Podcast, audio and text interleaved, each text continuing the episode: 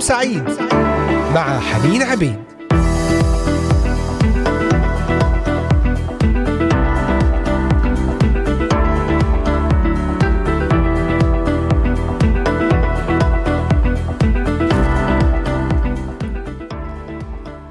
أهلا وسهلا بكم أحبائي المستمعين ومتابعين إذاعة صوت الأمل في هذا اليوم الجديد الثلاثاء الثامن والعشرين من شهر آذار مارس عام 2023 من هنا من الأراضي المقدسة نبث لكم المحبة والرجاء والأمل من إذاعة صوت الأمل. أهلا بكم وخاصة مستمعي ومتابعي برنامج نهاركم سعيد معكم على الهواء مباشرة حنين عبيد وسنبدأ اليوم بنعمة الرب حلقة جديدة وسلسلة جديدة تتعلق بالكفارة والصليب وعمل يسوع العجيب من أجل خلاصنا. وذلك بمناسبة اقترابنا لأعظم وأقدس وأروع مناسبة في الوجود عيد الفصح الذي نتذكر فيه ألم يسوع و كفارته من أجلنا. فتابعونا وتواصلوا معنا عبر صفحة الفيسبوك بأي أسئلة واستفسارات وأي تعليقات وأي طلبات الصلاة. عنوان صفحة الفيسبوك إذاعة صوت الأمل أو بالإنجليزية Voice of Hope Middle East صوت الأمل. أيضا بإمكانكم الاستماع إلينا من خلال قناة اليوتيوب إذاعة صوت الأمل بث مباشر وعبر أيضا موقعنا الرسمي voiceofhope.com وعبر تطبيقات الهواتف النقالة Voice of Hope Middle East حملوها مجانا على هواتفكم النقالة. نرحب بكم على منصاتي التليجرام والإنستغرام Voice of Hope وأيضا عبر منصات البودكاست المختلفة أنغامي سبوتيفاي ديزر أمازون ميوزك كاست بوكس أبل وجوجل بودكاست ومنصة بوتفاي لنبدأ هذه الحلقة بنعمة الرب. لنرفع قلوبنا بالصلاة والشكر للرب على هذا اليوم ونتوقع منه عمل عجيب ولمسة عجيبة.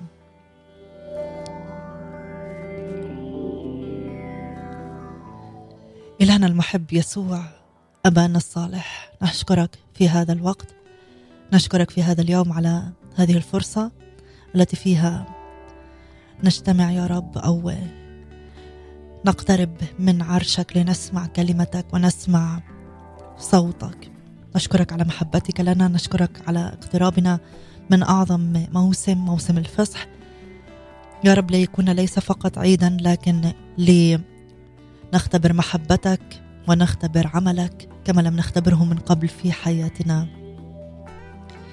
يا رب أي شخص من أحبائي المستمعين لديه ظرف لديه احتياج لديه طلبة أنت تأتي إليه أنت تلمسه وتعضده وتشدده وتشفي باسم يسوع. تفتح كل الأبواب تسدد كل احتياج لأنك غني في المجد. ولك العظمة ولك السيادة. آمين. آمين. إن أعظم أمنية يتطلع إليها الأشخاص والبشر بشكل عام هي الحصول على الغفران. نرى النبي داود يرنم في المزمور الثاني والثلاثين طوبى للذي غفر إثمه وسترت خطيته. طوبى لرجل لا يحسب له الرب خطية. طوبى لرجل أو إنسان بشكل عام لا يحسب له الرب خطية. لكن مما يؤسف أن معظم هؤلاء البشر يختلفون فيما بينهم اختلافا كبيرا من جهة السبيل إلى الغفران.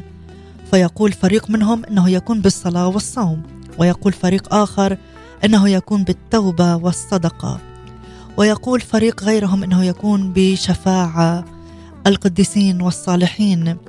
أو بهذه الوسائل مجتمعة معا.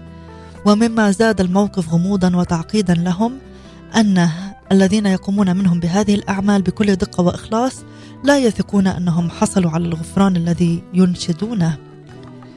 فإذا سألنا واحدا منهم هل تثق أن الرب غفر كل خطاياك؟ أجابنا بالقول إن الثقة بذلك هي من باب العلم بالغيب لكنه يقوم بالأعمال المذكورة.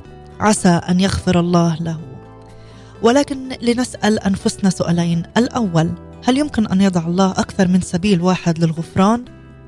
والثاني هل يليق بكماله أن يتركنا طوال وجودنا على الأرض في شك من جهة الصفح عن خطايانا؟ وللإجابة عن هذين السؤالين طبعا نقول كلا وكلا كلا وكلا أحبائي المستمعين أعلن الكتاب المقدس أنه هو السبيل والسبيل فيه للحصول على الغفران التام منذ الآن منذ الآن. أنت تستطيع اليوم إذا قرأت الكتاب المقدس كله يا رب افتح عن عيني حتى أرى سبيل النور حتى أرى الغفران. الغفران لا يتم إلا عن طريق كفارة. ولدرس الغفران وما هو الغفران وطبيعة الغفران ولماذا الغفران؟ نحتاج أن نرجع إلى الأساس إلى الخطيئة إلى المفاهيم الأساسية في الحياة الروحية في الكتاب المقدس. الخطيئة. اختلف الناس في أمر الخطيئة لاختلاف أفكارهم وميولهم فلكي نتحقق من ماهياتها دعونا نفكر على سبيل المثال في العبارة المألوفة أخطأ الهدف فما معناها؟ طبعا معناها لم يصب الهدف أو انحرف عنه. فمن هذه العبارة يتضح أيضا أن الخطية ليست هي الشر فحسب كما يظن بعض الناس بل إنها أيضا الانحراف عن حق الله بوصف القاعدة التي وضعها لسلوكنا في العالم الحاضر. الخطيئه هي الانحراف ليس فقط عن الشر لكن عن الخير أيضا. سنتابع في حديثنا بعد هذه الترنيمة مع فريق الكنيسة الإنجيلية بعين شمس دام الرب اشترانا ابقوا معنا.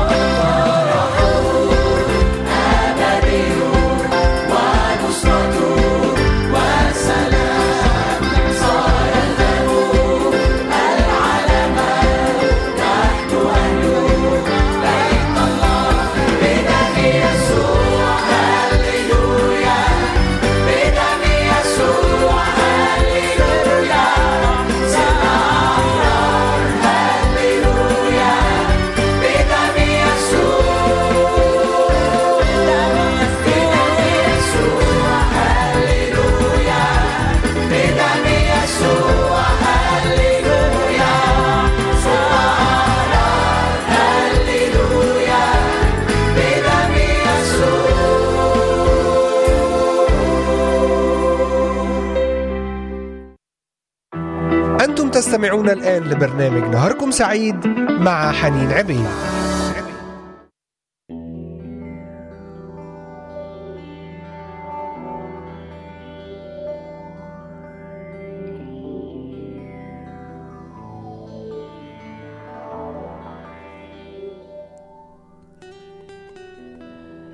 عدنا إليكم أحبائي المستمعين بعد هذه الترنيمة الرائعة والمباركة. مع فريق الكنيسة الإنجيلية بعين شمس. دم الرب اشترانا وافتدانا من الهلاك. هو اشترانا وافتدانا من الهلاك بدمه الكريم الذي سال عن الصليب. ونتحدث في هذه السلسلة الخاصة بالفصح عن مواضيع تتعلق بالفداء والخلاص وكفارة المسيح. هذه الكفارة الكافية التي كانت نيابة عن كل البشرية. موضوع حلقتنا لهذا اليوم هو الغفران القبول وغفران الخطايا. سعى البعض لقبول الغفران هذا ونواله عن طريق أمور متعددة ومختلفة وذكرناها قبل الفاصل. لكن هناك آه، أمور أخرى غير الأعمال الرب يريد أن يوضحها لنا في هذا اليوم.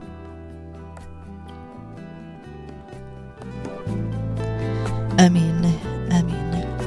وذكرنا أننا يجب أن نعرف لماذا هنالك غفران. البداية هي في المفاهيم الروحية وفي الأساسيات الروحية الخطية طبعا. وذكرنا معنى الخطية. وتعريفات الخطية هي إخطاء الهدف. لم نصب الهدف أو انحرفنا عنه.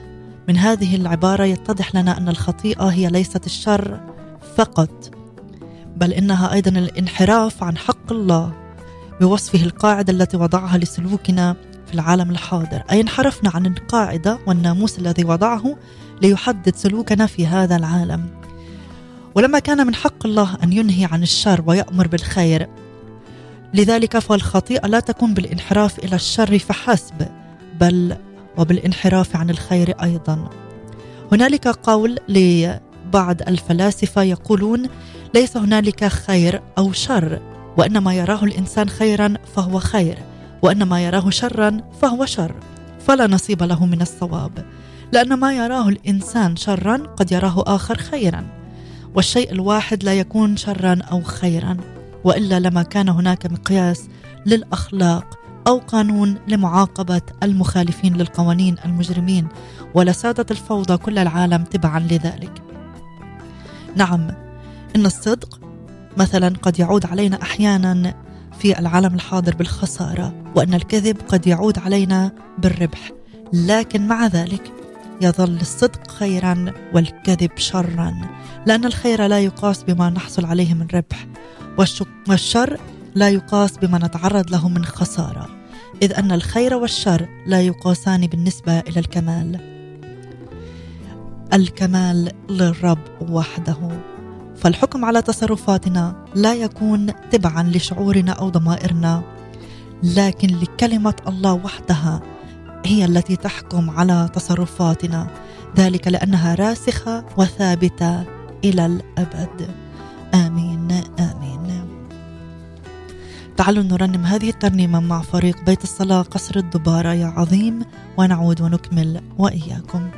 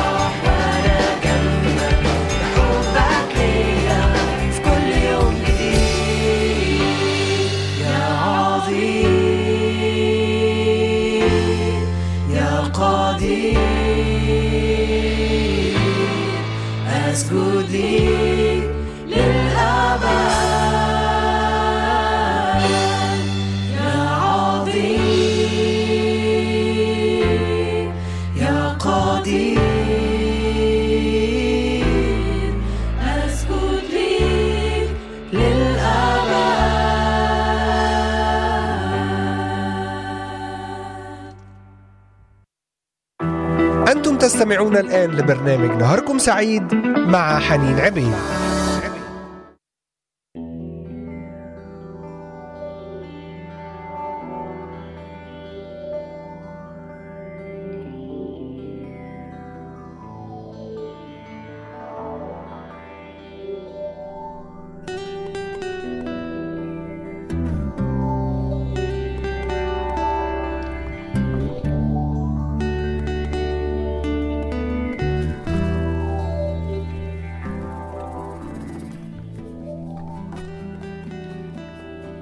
نعم عدنا إليكم أحبائي المستمعين بعد هذه الترنيمة الرائعة. يا عظيم يا عظيم في محبتك يا عظيم في شفائك يا عظيم بفدائك لنا. ونبدأ آه، اليوم بنعمة الرب. وخلال هذا الموسم اقترابنا إلى الفصح سلسلة عن كفارة المسيح عن أهم المبادئ في الكتاب المقدس للحياة المسيحية وطبعا الأساس هو الخطية. كلنا خطاة كلنا بحاجة إلى مخلص كلنا بحاجة إلى فداء. إذ الجميع أخطأوا وأعوزهم مجد الله. وذكرنا عن الخطية بعض التعريفات وأيضا الخطية ضد الله ضد طبيعته ضد قداسته.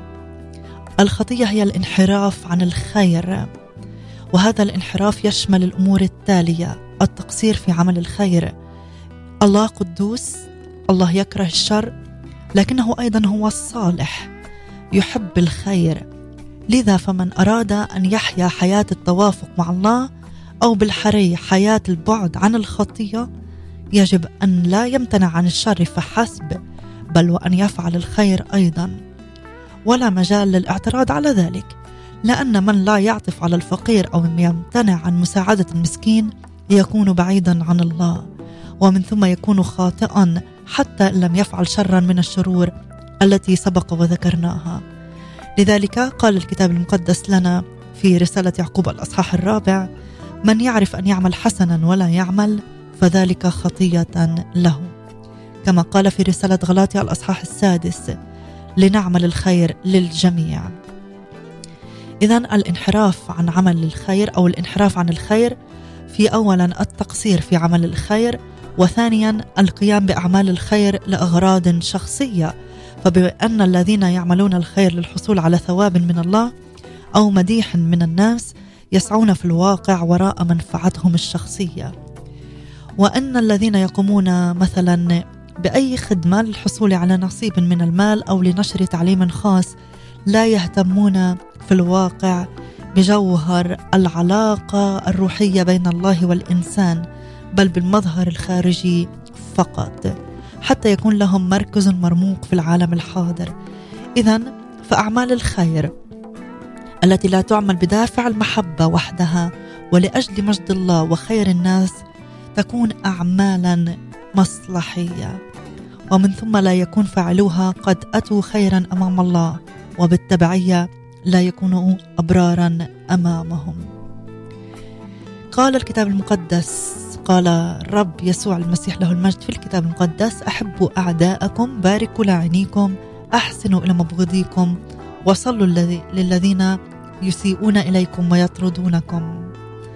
وذلك طبعا ليس خوفا منهم بل مشاركة لله في عطفه عليهم حتى يتوبوا ويرجعوا إلى رشدهم ويعودوا إليه طالبين غفرهون غفرانه وعفوه اقرضوا وأنتم لا ترجون شيئا لكي تكونوا أبناء أبيكم الذي في السماوات فأنه يشرق شمسه على الأشرار والصالحين ويمطر على الأبرار والظالمين. آمين. هذه كلمات الرب يسوع المسيح. لكن يقول ليس كل من يدعو باسمي وليس كل من يقوم بهذه التعليم فقط يدخل ملكوت السماوات. يجب أن تكون علاقة حقيقية مع الله الآب. تعالوا نرنم هذه الترنيمة الرائعة تجاوبا مع هذه الكلمات. مع كريستيل عبود أعطني يا رب قلبك. أعطني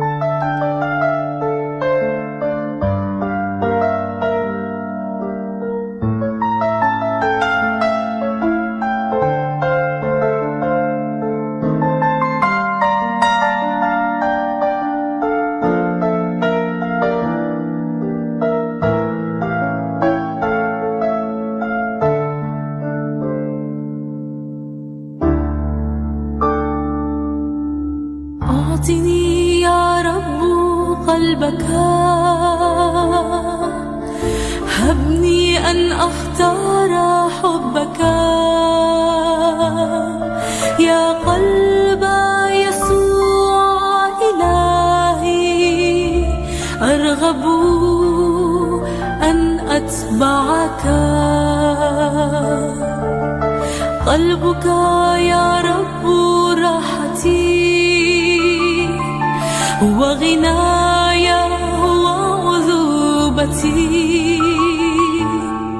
اجذبني إليك إلهي وحدك أنت سعادتي. وجهك يا رب موطني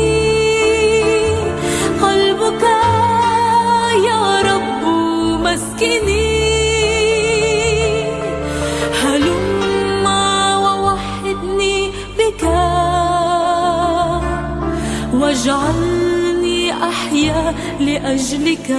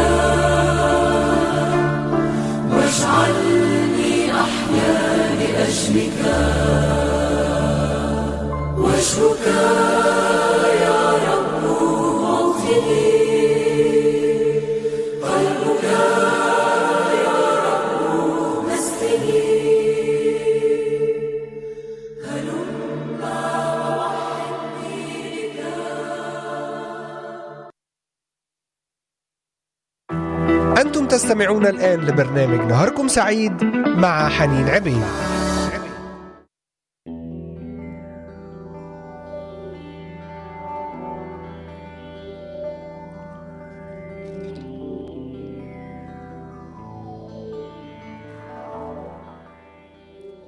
هلم ووحدني بك يا رب. آمين آمين. أهلا بكم جميعا أحبائي في هذا البرنامج برنامج نهاركم سعيد وحلقة جديدة وأيضا سلسلة جديدة بدأناها بمناسبة اقترابنا للفصح أروع وأعظم مناسبة هي الفصح. نتذكر فيها صلب المسيح نتذكر فيها آلامه الشديدة المبرحة التي ذاقها بسبب خطايانا. والسؤال الذي طرحناه في البداية إن أعظم أمنية يتطلع إليها البشر عبر كل العصور والأزمان هي القبول وغفران الخطايا وسعى البعض لوسائل مختلفة لنوال هذا الغفران. بينما الرب يعلن عن طريقة ووسيلة واحدة وفريدة.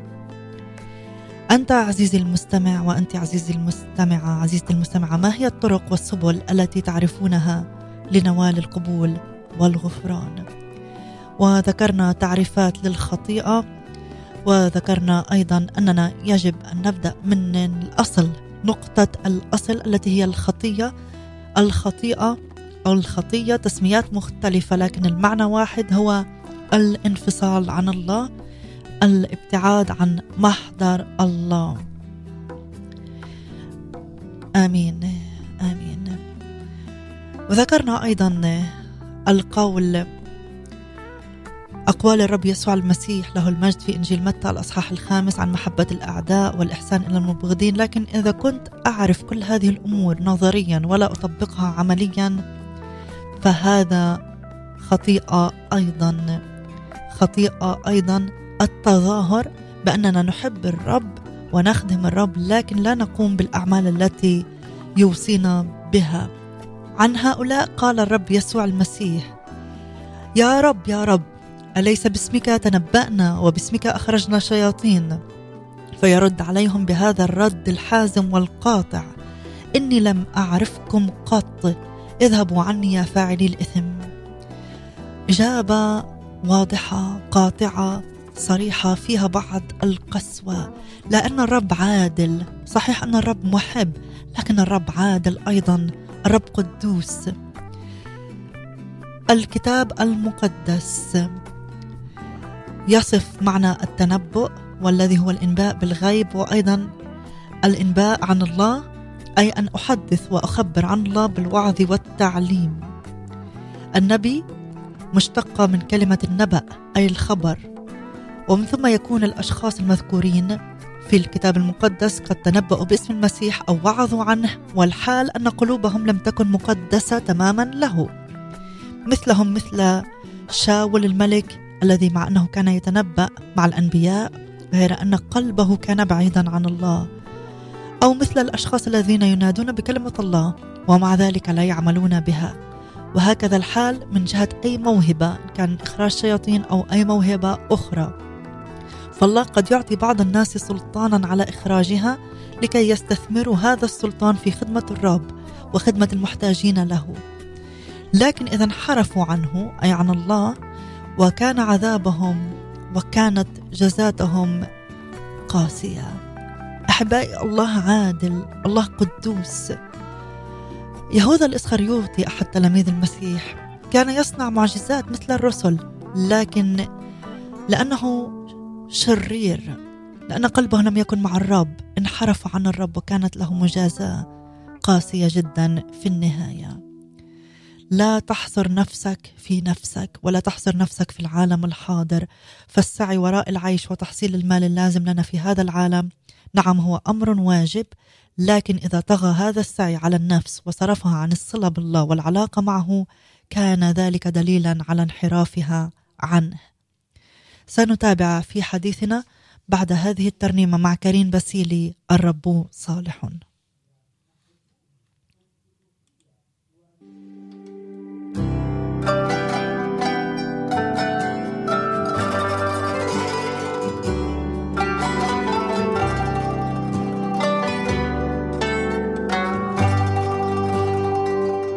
أحبك برحمتك وكل أيامي تحفظني يدك منذ أول النهار حتى المساء أرنم بصلاه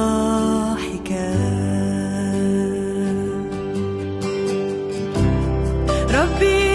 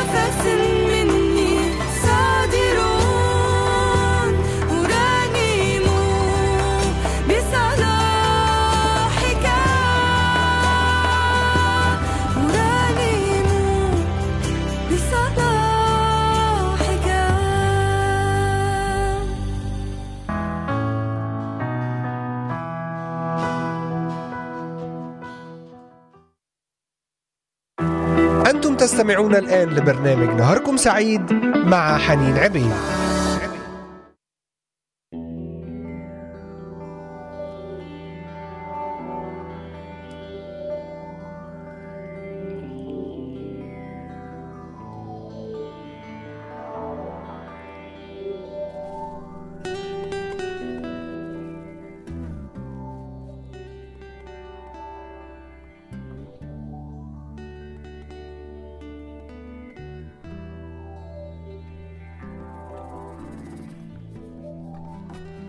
أحبائي عدنا إليكم وهذا هو القسم الأخير من برنامج نهاركم سعيد والذي بدأنا اليوم في سلسلة جديدة بمناسبة اقتراب عيد الفصح عن الفداء الكفارة وموضوع حلقتنا لهذا اليوم طرق وسبل للغفران.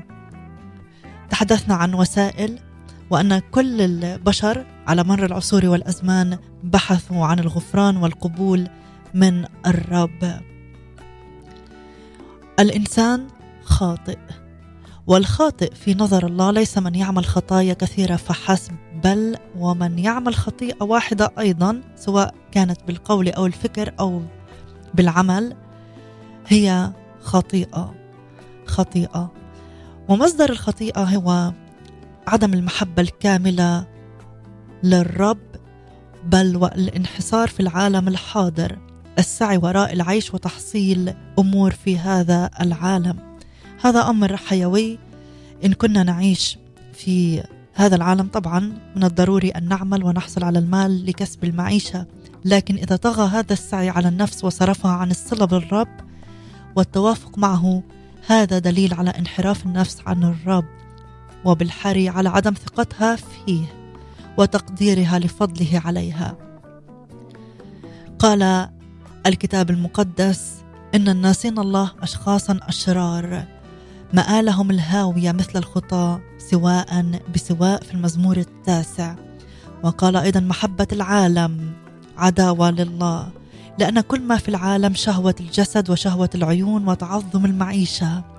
هو عداوه لله من الناحية الأخرى أوصانا الكتاب المقدس تحب الرب إلهك من كل قلبك ومن كل نفسك ومن كل قدرتك ومن كل فكرك. المحبة لله. الشوق القلبي إليه والحنين المقدس للوجود في معيته. كل هذا يقودنا إلى طاعة الرب تلقائيا. الطاعة في هذه الحالة لا تكون عن خوف ورعب. مثل طاعة العبيد لسيد قاسي بل تكون عن حب وإخلاص مثل طاعة الأبناء لأبيهم البار. ولا مغالاه ومبالغه في هذه الوصية على الإطلاق. فالرب هو خالقنا وصاحب الفضل علينا ومن الواجب أن يكون له المقام الأول في حياتنا. كما أن المحبة له إن لم تكن من كل القلب ومن كل النفس ومن كل القدرة ومن كل الفكر. لا تكون محبة كاملة. والمحبة غير الكاملة لا تليق بالله. لذلك قال داود النبي مرة في المزمور السادس والثمانين وحد قلبي لخوف اسمك وحد قلبي لخوف اسمك أنت سيدي خيري لا شيء غيرك. ما أعظم أن تكون هذه كلماتنا ونشيدنا وشعارنا.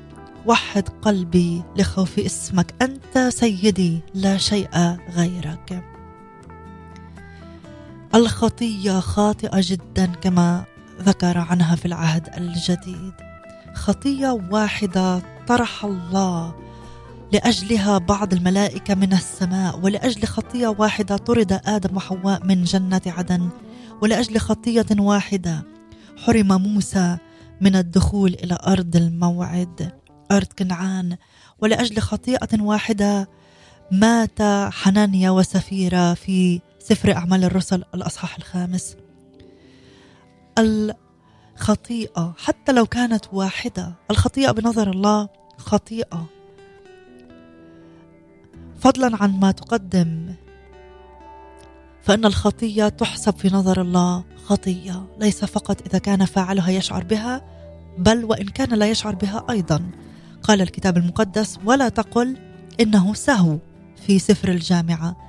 لأن السهو دليل على عدم السلوك بالكمال وعدم السلوك بالكمال خطيئة ولا غرابة في ذلك. فنحن نعلم أن مخالفة قانون بسبب الجهل أو السهو لا ينجي المخطئ من العقاب ومن القصاص.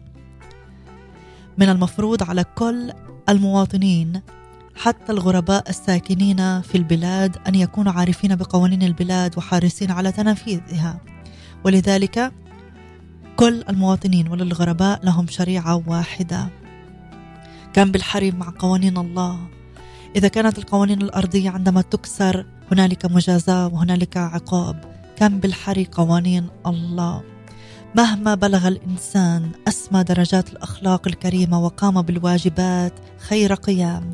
لكنه انحرف مرة عن الله بالفعل أو القول أو الفكر. يكون خاطئا. وإذا عاش دون أن ينحرف هذا الانحراف لكنه لم يعمل كل الصلاح الذي يستطيع القيام به. بالحاله التي تتوافق مع كمال الله يكون أيضا خاطئا. وإذا عمل كل الصلاح الذي يستطيع القيام به بالحاله المذكورة لكنه أخطأ مرة واحدة سهوا يكون خاطئا أيضا. لذلك إذا نظرنا إلى أنفسنا في ضوء هذه الحقائق نرى أننا نأتي خطايا لا حصر لها دون أن نحسب لها حسابا. ظنا منا أنها أمور صغيرة لا يقيم لها الله وزنا. لكن في الواقع ذنوب ومعاصي في نظر الرب القدوس. قال الكتاب المقدس عن الإنسان إن تصور أفكار قلبه انه شرير كل يوم وإن قلبه مليء بالمعاصي. القلب أخدع من كل شيء وهو نجيس من يعرفه كما جاء في أرميا الأصحاح السابع عشر. من أسفل القدم إلى الرأس ليس فيه صحه بل جرح وإحباط. الخطية تدمر نفوس البشر وتسحقها. الخطية ضربت أطنابها في الإنسان حتى أفسدت كيانه بأسره. ولقد أدرك الفيلسوف فولتير من هذه الحقيقة فقال كلما رسمت لنفسي صورة الإنسان خيل إلي أنه شيطان. كلما رسمت لنفسي صورة الإنسان خيل إلي أنه شيطان. الإنسان قلبه فاسد مليء بالشرور.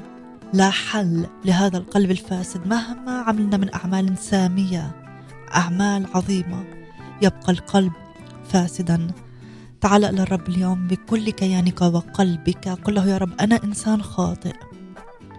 ارحمني بحسب رحمتك. اغسلني كثيرا من إثمي. أمحو كل خطاياي. أشكرك على موت يسوع على الصليب. وبينما نحن نقترب إلى هذه المناسبة العظيمة المقدسة الفصح. أصلي يا رب أن تقبلني في ملكوتك. اقبلني ابنا أو ابنة لك. أدخل قلبي وطهرني من خطيتي أتوب عن كل الماضي وأتركه وآتي إليك. وأشكرك على حياة جديدة في المسيح يسوع. آمين. آمين. يا رب أشكرك على كل من استمع لنا اليوم. أصلي بركة لحياته بركة لبقية يومه. سدد كل احتياج اشفي كل مرض. افتح كل باب مغلق. أعن كل نفس ضعيفة وكل إنسان حزين. باسم الرب يسوع المسيح. آمين. آمين. أشكركم على حسن المتابعة والإصغاء. أحبائي سنكمل بمعونة الرب يوم غد في هذه السلسلة. كونوا معنا بنفس الوقت عند الواحدة بتوقيت القدس من إذاعة صوت الأمل. كانت معكم حنين عبيد. إلى اللقاء وبقية نهار مبارك وسعيد. أترككم مع هذه الترنيمة. حمل الله. إلى اللقاء.